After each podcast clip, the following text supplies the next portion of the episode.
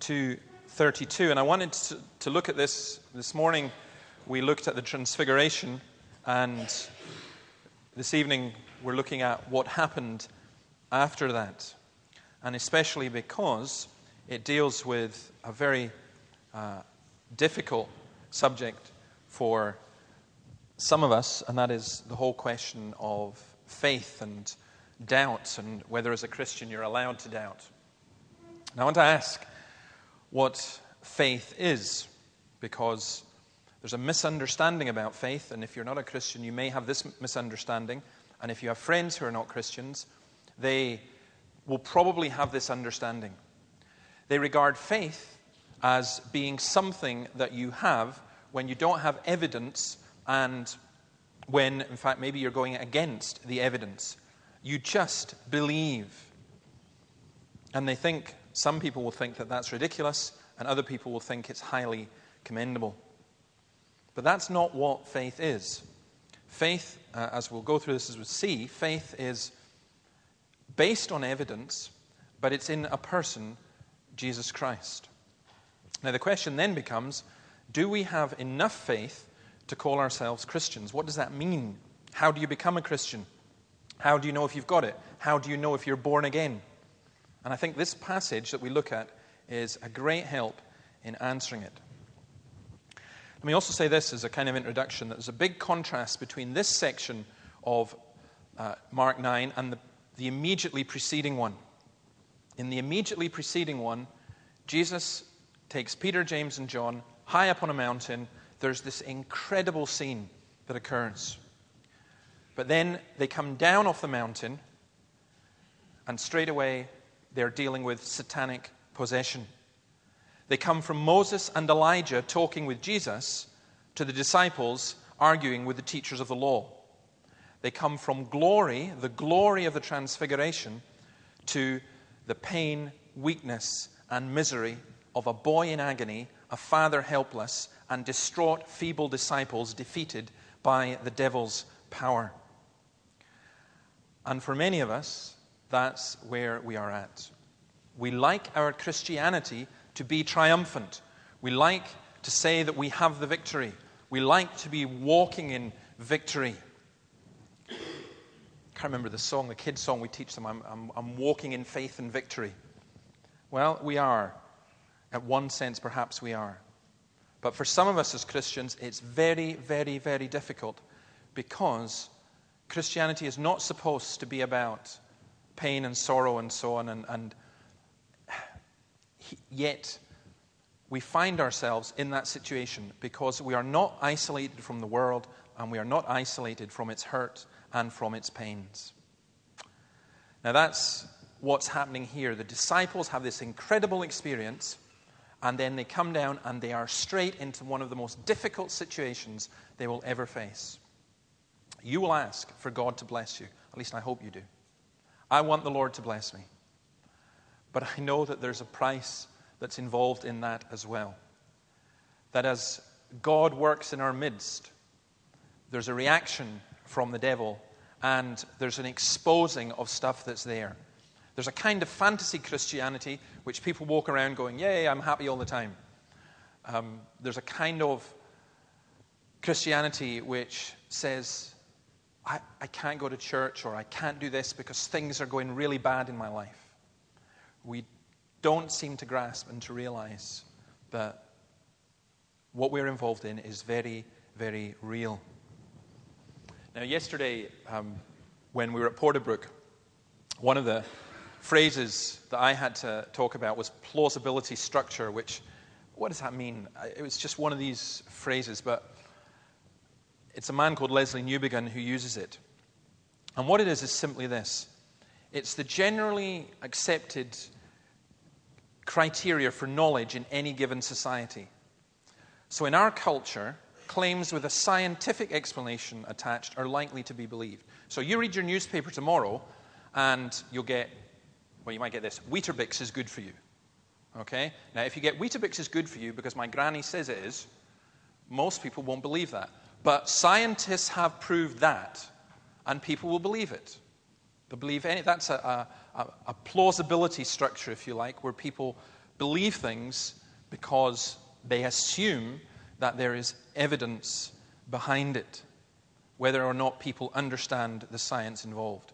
I, I, personally, by the way, I get very confused with all this food advice because I'm told that eggs are bad for me, and then I'm told that eggs are good for me. I'm told that wine is bad for me, and I'm told that wine is good for me. And I'm just now basically working on the principle that if it tastes good, it can't really be that. No, that's, no, ignore that. That's, that's, that's a terrible way of, of working it out. But um, how, how do we know? How do we work things out? Faith claims tend not to be believed because they're seen as matters of private opinion. So, um, when I have this, and if I was to go and give it to someone and say, Look, would you want to come and find out about Jesus Christ? He's the most wonderful person in the world. People would look at you and go, What? That's your private opinion. Don't you dare bring your religion to me. And that's how people think. But our society is far too naive about knowledge and also far too limited. our society doesn't realize, our society has got very, very stuck in one way of thinking. And one of the things we're asking people to do with Christianity Explored or coming to church or whatever is asking people to open their minds and to think. In fact, that's, I hope, what we ask Christians to do as well. You are allowed to come to this church and to question. You are allowed to disagree, and you're even allowed to agree, and occasionally to say that you agree. That, that works wonders. But it's, we do encourage people to think for themselves. And when you come to a story like this, I said all of that because there are people who look and say, Oh, come on, you can't believe this stuff in the Bible. The healing of a boy with an evil spirit. This morning we had Jesus' clo- clothes turning whiter than Daz. That's not exactly what it says, but it says that turn whiter than bleach, could bleach them. And he's coming down from the mountain in these white clothes. And Moses and Elijah, who were dead and are now alive, and they meet with him. You don't really. And then there's a, a, a boy comes, a man comes, and his, his son, it says here, his son is demon possessed. I say, you can't really believe all of that. But I think that there is very good reason to believe these stories in the Bible, not just from a scientific perspective, but also a logical, an experiential, how we experience, and a spiritual. You see, what most people will do looking at this story, what many people will do is they'll say, these people in the Bible were ignorant people and they didn't know as much about medicine as we do. And when we read this, we can see that this was epilepsy. And it's just because they were ignorant, they blamed it on the devil. Two problems with that. First of all, people who argue that way are doing so because they presuppose there is no devil. So they're just saying, the devil's not there, this couldn't happen, we have to find another explanation. Which is actually a little bit close minded. They, they start off with the answer they want. Secondly, when you actually read the Bible, particularly these Gospels Matthew, Mark, Luke, and John these are not the writings of illiterate and ignorant people. Luke's account of this incident says exactly the same as Mark's, describes it in a different way, but says the same thing. And who was Luke? Luke was a doctor. Did they know what epilepsy was in that culture? Yes, they did. They knew the difference between fits and demonic possession. And I think that when people say this is just a myth or just a story, people are assuming that they know too much and they're not realizing how much the writers of the Bible knew. They're not even allowing for the fact of the Holy Spirit uh, guiding and inspiring this. You also have to think about what kind of literature this is. This is not a fable. A fable would be once upon a time there was a red dragon, lived up Law Hill and came down to rescue a beautiful lady from Perth Road or something. You know, that, that's how you would tell a fable. That's how you tell a fable now, that's how you told a fable then. But the gospel accounts specifically state that they are historical accounts. Now, you can argue, if you want, you can say they're inaccurate, they're not right, and so on. But what you cannot do is saying these people were writing them as myths or as fables. This is an eyewitness account. This is Peter saying, This is what actually happened. And he's not saying it at the time, He's actually saying it much later. Why is that important? Because much later has given him a lot of time to reflect upon it, has given him a lot of time to uh, go through many, many experiences. And this is maybe 20 or 30 years later, this is being written down, and it tells us what actually happened. So, as we look at this story, it is history, it is the truth, it describes what happened. I'm going to look at three things fairly briefly. First of all, I'm going to look at um, the reaction of the crowd who were overwhelmed with wonder. Verse 15 As soon as all the people saw Jesus, they were overwhelmed with wonder and ran to greet him. Why? Had he done a miracle? No. It's because he came down from the mountain, the experience that he had had of the transfiguration. Verse 3 His clothes became dazzling white, whiter than anyone in the world could bleach them. And they just saw something stunning in Jesus. Now, that wasn't always the case with Jesus.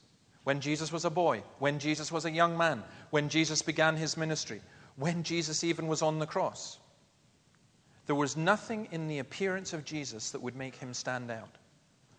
But this was an exception to that.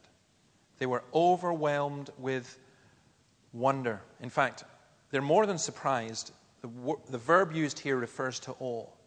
An awe that's so extreme, it's such a strong word, that it would cause emotional distress, bodily tremors, and psychological bewilderment. A word that's used in two other parts of this gospel only. In chapter 14 and verse 33, where uh, be on guard, be alert. You do not know when that time will come. The word is there about uh, this whole idea of it's awesome. In chapter 16, verses 5 to 8, when Jesus is raised from the dead, don't be alarmed, he said. You're looking for Jesus the Nazarene who was crucified. He has risen. He's not here. See the place where they laid him. But go tell his disciples and Peter, he's going ahead of you into Galilee. There you will see him, just as he told you. And then that should be a quotation mark. It says, Trembling and bewildered, the women went out and fled from the tomb. And that word, trembling and bewildered, that the same idea of being overwhelmed with wonder. We, we often say that we would like to see Jesus, and I think we would. But I, I hope that we are people who, as we sang, uh, stand amazed in the presence of Jesus the Nazarene. There are many, many things in this world that totally astound me and totally amaze me. But the one thing that I find really, really difficult to get a grasp of is not something that is so evil that you just think, how can that possibly be? The hardest thing I find at one level to just appreciate and to understand is something that is so good that it is almost unbelievable. And that is the marvelous, wonderful love of Jesus Christ and the person who Jesus Christ is. Part of becoming a Christian is becoming aware of who Jesus is and having that sense of wonder. I don't want people to come to Christianity explored or to come to church and to be persuaded by rational arguments that Christianity is the best philosophy and that religion, Christian religion, is the best religion to follow, and coming to church is a really good thing to do every Sunday. I want people to become Christians. And a Christian is somebody who follows Jesus Christ. And you follow Jesus Christ because you love Jesus Christ. And you love Jesus Christ because you see him as lovely and you see what he has done. You are not trying to get something from him, you are not trying to manipulate God. You just say, This man is worth following. There's a song uh, of a certain football club, which I used to support a long time ago, but I have repented. Follow, follow, we will follow Rangers. Anywhere, everywhere, we will follow on. I'll not repeat the rest of it, but those of you who know it should be ashamed of yourselves. Uh, but there are people who do that. There are people who will follow, follow anywhere and everywhere. I met someone a couple of weeks ago who told me that reckons that each year costs him between ten and fifteen thousand pounds to follow follow. And he thinks that my coming to church every Sunday is a bit fanatical. To follow what? Uh, a group of overpaid men kicking a, I was going to say a pig's bladder around, but you know what I mean, just kicking a, a ball around. It, it, you, would think it wouldn't make sense. But people do. They, they, they, they worship in different ways. But for us as Christians, if you're going to become a Christian, it's because you see who Jesus is. And that's what Christianity Explored is about and what the, the church is about. It's about telling people about Jesus. I think that's what faith is too. We asked what was faith. Faith is about Christ and about becoming aware of Christ and about getting a hint of who Christ is. It is not belief in spite of the evidence, it is belief because of the evidence. Sure, there are lots of things we don't see. But all I have seen t- teaches me to trust the Creator for all I have not seen. There are lots of things I don't grasp, lots of things that hurt, lots of things that really, really, really wound. But I still believe and trust in Jesus Christ, not because I'm shutting my eyes and not seeing everything, but because I'm opening my eyes and seeing who He is. The crowd are overwhelmed with wonder. And that's what we want. We want people to be overwhelmed with wonder, not because of our praise, not because of our building, not because even of our lifestyles, all these different things which are not unimportant. But we want them to be overwhelmed with wonder because they see Jesus. Second, there's Jesus' reaction, where he says, Oh, unbelieving generation. The, he sees that the disciples are arguing. What are you arguing with them about? A man in the crowd answers, I brought you my son who's possessed by a spirit that's robbed him of speech. Whenever it seizes him, it throws him to the ground. He foams at the mouth, gnashes his teeth, and becomes rigid. I asked your disciples to drive out the spirit, but they could not. O unbelieving G- generation, Jesus replied, How long shall I stay with you? How long shall I put up with you? Bring the boy to me. It seems a very strange and extraordinary reaction. Who does this refer to? I think it refers perhaps to the teachers of the law. I don't, in general, think that it does refer to the disciples. I think it much more refers to the crowd. The structure that's here suggests that Jesus is defending his disciples against the accusations of the crowd and the teachers of the law. Why? Why criticize the crowd? Because what they are doing is this they are making the failure of the disciples to deal with this situation the reason for not believing in the power of Jesus himself. That's the same thing that happens today. People say, Oh, I don't believe in Jesus because Christians don't do this or Christians don't do that. But we don't have that power of Jesus in, in, in the way that people think, as though we had some kind of magic that we could make everything better. I think that we could pass this by fairly easily, but one of the things that's here is the frustration and the exasperation and the emotion of Jesus himself. Jesus was emotional. I think a lot of Christians don't get that. A lot of Christians believe that Jesus was kind of stoical, that he knew what he was doing, that he got on with it, that he had everything sussed, that it, you know, he was perfect in every way, and therefore that meant that emotionally he was always all together. But Jesus bled too. Jesus had a physical human body, and Jesus had a human psychology. And Jesus had human emotions. Now, I think that the Bible teaches that Jesus was without sin. But being without sin doesn't mean emotionless. In fact, not at all. I suspect it means that his emotions were more acute and more sensitive. Because very often it's sin that deadens our emotions, as well as heightening them sometimes and corrupting them in different ways. But often it's deadening. But Jesus, because he was perfect, couldn't deaden his emotions. He couldn't bury them. He couldn't push them down. He couldn't drown them out with alcohol or, or whatever. And so it, it, I think that as Christ wept over Jerusalem, he sees here the unbelief of the crowd. He sees the disciples beaten and baffled, helpless and ineffective. And yet he's determined to help. Bring him to me. Bring him to me. So there's this frustration in Jesus' voice. Oh, unbelieving generation, how long shall I stay with you? How long shall I put up with you? Bring the boy to me. I think that also teaches us how dependent the disciples are on the Lord. They'd cast out devils, but this was a case too hard for them. John 15, verse 5 Without me, you can do nothing. Now, again, if you're a Christian, I suspect that you're like me. That's a very hard lesson for you to learn.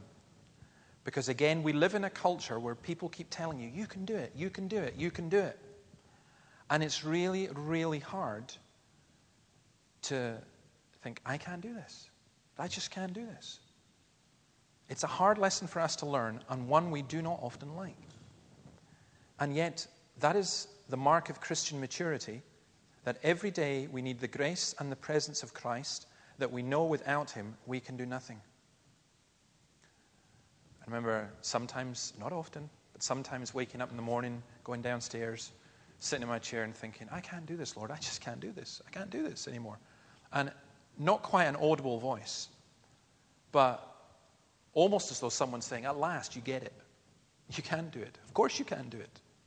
That's just the realistic situation. You can do it. You are utterly and totally and 100% dependent on me. Without Christ, we can do nothing. With Christ, we can overcome the greatest temptations. So I want to say this to those of you who are Christians and who profess the name of Christ. Don't live a double life. Don't put Jesus in a box.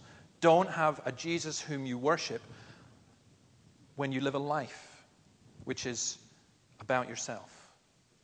Whatever situation you are in, whatever emotional mess you are in, whatever struggles that are there in your life, of course you can do it. But you're supposed to believe in Jesus Christ who can. Again, there's a huge amount to learn about faith here. It's in Christ, not in his disciples, and it's utter dependence on Christ. Is there anything more pathetic than the cry of the Christian who says, Oh, I don't want to be a Christian because other Christians are sinful and they let me down? You really need to grow up. Because, of course, that's what we are.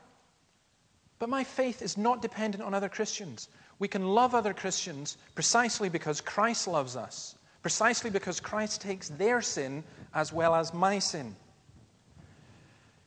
Faith recognizes, coming back to what faith is, that without Christ we are helpless. If we think we are fine and we do not need Christ, then we have not understood and we will not have faith. If you get a chance, listen to Ravi Zacharias' podcast for this week.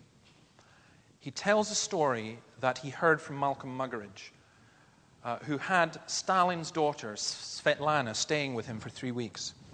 And Stalin's daughter told Malcolm Muggeridge that when Stalin was dying on his bed, the very last thing he did was sit up and shake his fist at God, a God he said he didn't believe in. There was this, just this hatred and clenched fist towards God. What we do as Christians is the very opposite. All our days, we sing of our Redeemer. All our days, we don't have a clenched fist to Jesus Christ. We have an open hand that says, Lord, I need help. And that's the third thing. I do believe the reaction of the desperate. Look at this, this poor father. He comes, Teacher, I brought you my son. I asked your disciples to drive him out, but they could not. Yes, of course, the devil can have an influence over our children. But of course, if young hearts can be filled by Satan, they can be filled by the Spirit of God. I was speaking, um, mentioned Mez, and Mez yesterday said one of the things he found in, in coming to Edinburgh and in being in Scotland was just the hardness in so many people's faces. The hardness and, and the pain and the despair and the hatred. And to see that changed by the Spirit of God. The Father had faith, that's true.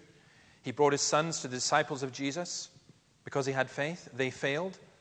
This seems to have crushed his faith in the ability of Jesus. There was still some belief because he says, I believe, help my unbelief. And he's in a position that many of you are in. You kind of believe, you believe in God, you believe in Jesus, you've committed your life to follow Jesus, but you're confused because things have happened that don't seem to fit in with that. Unbelief and belief will often mix together. John Calvin, I love this quote. He declares that he believes and yet acknowledges himself to have unbelief. These two statements appear to contradict each other, but there is none of us that does not experience both of them in himself. As our faith is never perfect, it follows that we are partly unbelievers, but God forgives us and exercises such forbearance towards us as to reckon us believers on account of a small portion of faith. Now, I'll tell you why I find that encouraging. Because there are so many Christians who seem to be saying, You've got to believe 100% and be totally committed 100% and not doubt anything. Otherwise, your belief won't work. But all of us have trust and doubt, hope and fear existing side by side. So, what do we do? We should use our faith. It is weak, it is trembling, but we must use it. We don't wait until it's strong and perfect. In fact, those Christians who think that their faith is strong and perfect, they are the most obnoxious Christians you will ever meet. And they are really heading for a stumble and a fall. Humility, the recognition Lord, I believe, help my unbelief. We must resist our unbelief and pray against it. Not give in to it. There are Christians who say, Oh, I just had a pang of unbelief there. I just had a doubt. I have to give everything up. Why? Have you ever doubted anything else? You ever doubted your relationship with your wife or your relationship with your husband? You ever doubted about your job? Have you ever doubted about your life? Have you never woken up in the morning and said, What's the point of living? So just because you have a doubt, do you give up your marriage? Do you slit your wrists? Do you... No, of course you don't. So why should it be with faith, faith when you, you think, Oh, I'm having these doubts and fears? Oh, well, I better give it all in. That doesn't make sense. We must resist our unbelief and pray against it and we must never allow it to keep us away from Christ. What does everything is possible for him who believes means? Could mean three things. I'll just mention them. Um, the first two I think are wrong. It could mean I, Jesus, can do everything because of my faith. Then the man clearly misunderstands and gets it wrong. I don't think that's what's being said. It could mean everything is possible if only you have enough faith. This would mean the man is disqualified because he hasn't got enough faith. He says it himself I believe, help my unbelief.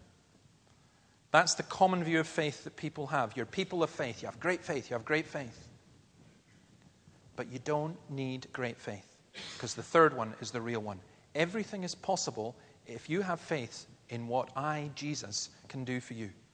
That's the most likely and the most clearest explanation. The emphasis then is not on the degree of faith, but on the relationship between Jesus and the man on the relationship of trust between the man and Jesus. Now, that's the key.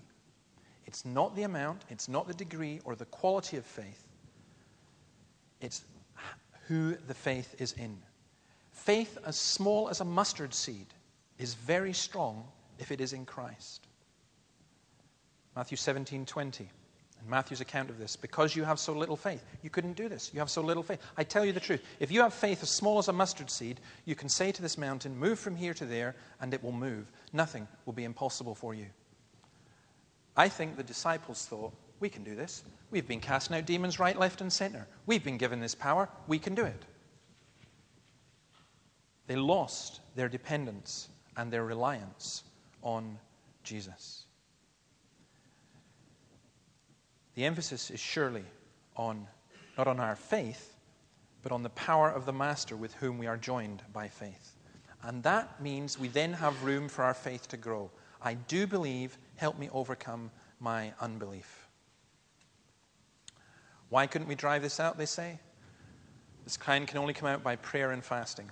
Uh, I don't have time to go in, into all of that, but just simply to say that it's easy for us to lose vitality and to lose humility.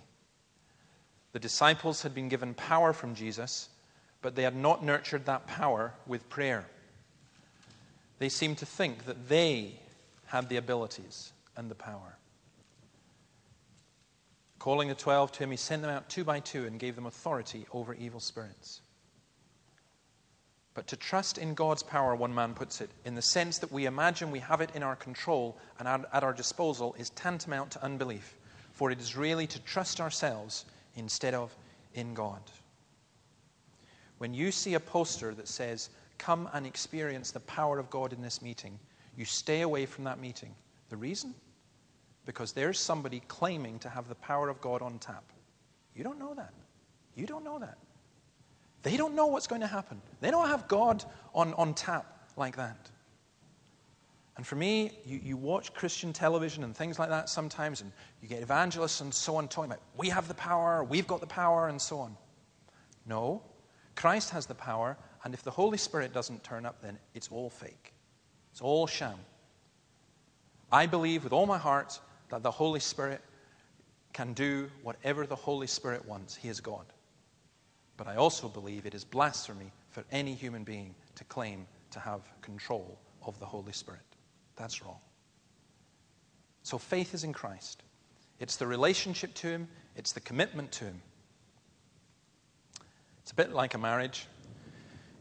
You make a commitment, you know about who you're marrying, you don't half marry them. You commit to them because you trust them and you know them, but you don't know them perfectly, and you know that marriage is only the beginning and that you will continue to learn and to grow in relationship. You don't go, bang, I'm married, and then everything is floating along at the same level. All the time, you are growing and developing in your relationship. And that is the same in our relationship with Jesus. Let me return to this. Oh, sorry, that was the mustard seed. Faith is the mustard seed. Let me return to this wonder of the crowd. Jesus healed the boy. He knew the spirit, deaf and dumb. There was a violent convulsion, verse 26. The boy looked like a corpse. There's a, um, a reaction. Many said, He's dead. Look, Jesus has failed. Jesus takes him by the hands, lifts him to his feet, and he stands up. They were, Luke's record of this event, 943 says, they were all amazed at the greatness of God. The Lord exercises complete dominion over the devil. I command you. What the disciples could not do, do Jesus did. Greater is he that is for us than he that is against us. There's a promise the God of peace will soon crush Satan under your feet. I think for me, in this whole story, and what I would want you to take home more than anything else, is the incredible love of Jesus Christ. Because think on it this way He's been on the Mount of Transfiguration, he's been talking with Elijah and with Moses. And um, some of you questioned my statement this morning that Elijah and Moses were there encouraging Jesus, because it doesn't say that, and you are right to question. But I'm still right. No, but there's still, I think, I do think that that's what was happening. But I think that Christ gained an increasing awareness of what was going to happen to him. And when he talks with Elijah, the prophet, and when he talks with Moses, the representative of the law, I think Christ, there's this increasing consciousness of just how much it is going to cost him. An awareness that rises to its very height when he goes to the Garden of Gethsemane. But he's up on that mountain. It's a huge, huge deal. He comes down from that mountain and he walks straight into a mess.